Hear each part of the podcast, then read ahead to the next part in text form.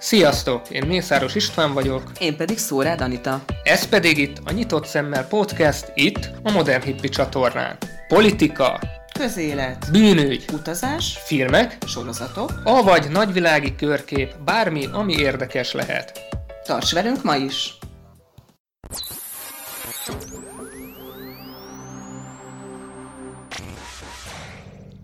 Üdvözlünk újra mindenkit, itt van a második évad, és egy nagyon rövid adással kezdünk, de annál brutálisabb. A hangomért pedig elnézést, mert allergia szezon van, de kezdjük is. Mindig is szörnyű belegondolni, hogy milyen lehet, ha egy pedofil karmai közé kerül egy gyermek, akit szexuálisan bántalmaznak, fizikailag és lelkileg kínoznak, bezárnak, akár évekig ragad egy ocsmánypincében.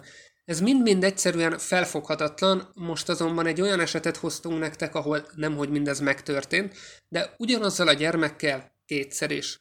Az adásban azt próbáljuk körbejárni, hogy mindez hogyan történhetett meg, és milyen szerepe volt ebben a szülőknek. Mindenek előtt azonban kérlek titeket, hogyha bármilyen adásunk tetszett már nektek, akkor kérlek lájkoljatok minket Facebookon is, ahol Modern Hippi néven találtok. Ez most tényleg nagy segítség nekünk, és tudom, hogy jó fejek vagytok, úgyhogy meg is teszitek. Így pedig ti sem fogtok lemaradni az újdonságokról. Ha pedig az Insta a menőbb, akkor ott is megtaláltok. Na de, kezdjünk is bele! Ez a történet a szokásosnál is megrázóbb, és nem feltétlen a brutalitása miatt, inkább azért, mert egyszerűen abszurd, hogy mit képes elérni egy ember a manipulációval, és mit képes megtenni egy ember, ha befolyásolható. Ja igen, talán azt az apróságot még nem említettem, hogy a lányt ugyanaz a pedofil rabolta el mindkétszer. Ő pedig Robert Berstold, aki egy Idahoi kisvárosba költözött a 60-as évek végén. A közvetlen szomszédjai egy házaspár lettek, Bob és Mary, akiknek három gyermekük is volt, Karen, Susan és a legidősebb, Jean Broberg.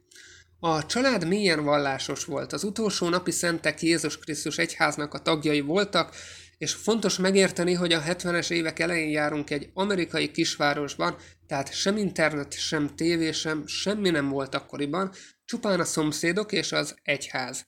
Az anya háztartásbeli volt, még a férj virágot árult. Nagyon zárt kis közösség volt. Ebbe a zárt térbe került Robert Berstold, aki az elejétől fogva behízelekte magát a házaspár életébe, de ezt szó szerint kell érteni, mivel elmondásuk szerint annyira kedves, annyira simulékony és segítőkész és hízelgő ember volt, hogy majd elolvadtak tőle, de tényleg a szó szoros értelmében. Akármi is történt, szinte mindig ott volt, segített, vigyázott a gyerekekre, ráadásul elképesztő agymosást végzett a családon. Ez odáig fajult, hogy 1972-től már a legidősebb lányukkal egy ágyban aludt, arra hivatkozva, hogy erre terápiás célból van szüksége. A szülők mindeközben asszisztáltak ehhez. Amikor Jean 12 éves volt 74-ben, Robert elvitte lovagolni a lányt. Legalábbis ezt mondta a házaspárnak, azonban ehelyett bedrogozta és Mexikóba vitte őt. A férfi délutára ígérte a hazatérést, de miután ez elmaradt, a család nem izgatta túlságosan magát, bisszak Robertben és két héten keresztül csak vártak. Csak úgy egyszerűen várták, hogy majd egyszer hazaérkeznek. Miután eltelt a két hét, a biztonság kedvéért azért mégiscsak felhívták az FBI-t, de mivel hétvége volt és csak egy olyan számot ismertek, ami csak hétköznap működik, hát így újra, lege, újra jegelték egy kis időre. Mindeközben Robert teljes agymosást végzett a lányon, miközben folyamatosan drogozta. Elhitette a lányjal, hogy a földet és az emberiséget támadás érte, és csak is úgy menthető meg, ha nekik közösen gyerekük lesz. Napi szinten erőszakolta meg a lányt, azonban nem esett teherbe. Végül 39 nappal az elrablása után tartóztatta le a férfit a mexikói rendőrség, majd ezt követően a kislány hazakerült, de olyannyira átmosták az agyát, hogy félelmében nem mondott semmit sem a rendőrségnek, sem a szüleinek mindarról, hogy mit tett vele Robert. A lány elhitte, hogy küldetése van és teherbe kell esnie, a férfi beismerte az emberrablást, de erőszakról szó sem volt, és végül öt évre ítélték, de 45 nap után szabadon engedték. Még egyszer szögezzük le, 70-es évek eleje, kisvárosi Amerika. De ami ezután következik, az még ennél is döbbenetesebb. Ugyanis a férfi sikeresen visszahízelekte magát a házaspárhoz. újra második apja lett a három gyermeknek, újra együtt aludt a kislányjal, és minden úgy folytatódott, mintha mi se történt volna. Ebben a mély vallásos közeg is közrejátszott, ahol a család rendkívüli megbocsátást tanult, azonban hiába a megbocsátás, ha a férfi továbbra is ugyanazt akarja, a kislányt. Két év telt el, mire újra elrabolta, hasonlóan az előbbiekhez, azonban ekkor Kaliforniába szökött vele, és ott beíratta egy bentlakásos egyházi iskolába. Jogos a kérdés, hogy ezt hogyan tehette meg, de újfent elővette a meggyőző tehetségét, és az apácák elhitték a történetét, miszerint a férfi a cia dolgozik, és veszélyben van az életük, tehát ezért el kell bújtatnia a gyermeket. Természetesen a hétvégéket Robertnél tölthette, hogy újra és újra erőszak áldozata legyen, hiszen továbbra is csak a közös gyermekük mentheti meg a világot. Három hónap telt el az eltűnésük után, mire az FBI rájuk talált.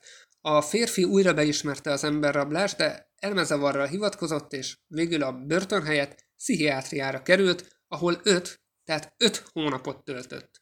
Soha nem ítélték el Jean megerőszakolása miatt, azonban 1986-ban egy másik ügy miatt börtönbe került, mivel akkor két gyermeket is megerőszakolt Salt Lake City-ben, azonban egy év után újra szabadult, ami már tényleg a felfoghatatlan kategória. A lány sem szabadult egyhamar a történtektől, mivel teljes mértékben elhitt mindent Robertnek, és már az öngyilkosságot tervezte csak azért, mert nem sikerül megmenteniük a földet. 16 éves korában jutott el odáig, hogy felismerje, megvezették és manipulálták, végül kint sikeres színésznő lett, több filmben és sorozatban is szerepelt. Azonban, ha azt hinnénk, hogy a történet minden aspektusára kitértünk, akkor nagyot tévednénk, ugyanis ez az egész ügy egyre inkább förtelmesebb, ahogy mélyebbre ásunk. Ugyanis a Robert nem csak a lányjal tartott fenn szexuális viszonyt, hanem annak édesanyjával is, Ráadásul az édesanyja hozzáköltözött azok után, hogy a férfi legelőször elrabolta a lányát. De ha ez mind még mindig nem elég, akkor eközben Robert Jean édesapjával is szexuális viszonyt folytatott. Az, hogy mindez az egész mégis hogy a fenébe történhetett meg, arra egyszerűen nincs magyarázat. Egyszerűen ennyire manipulatív lett volna Robert? Tehát, hogy a milyen vallásos család pedig ennyire naív és befolyásolható?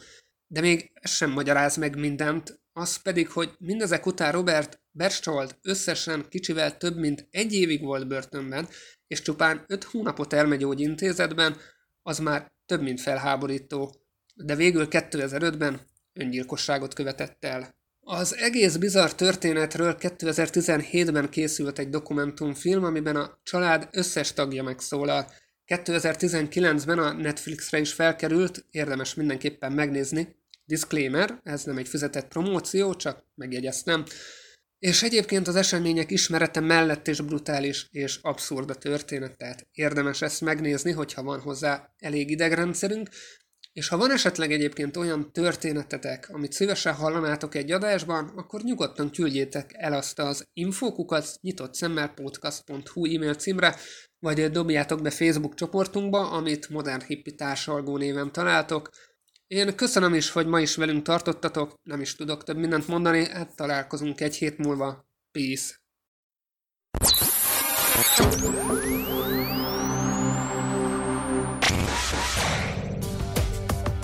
Ez volt a Nyitott Szemmel Podcast aktuális adása. Keres minket Youtube-on, Facebookon, Modern Hippi néven. Iratkozz fel és lájkolj minket, hogy ne maradj le az újdonságokról. Peace!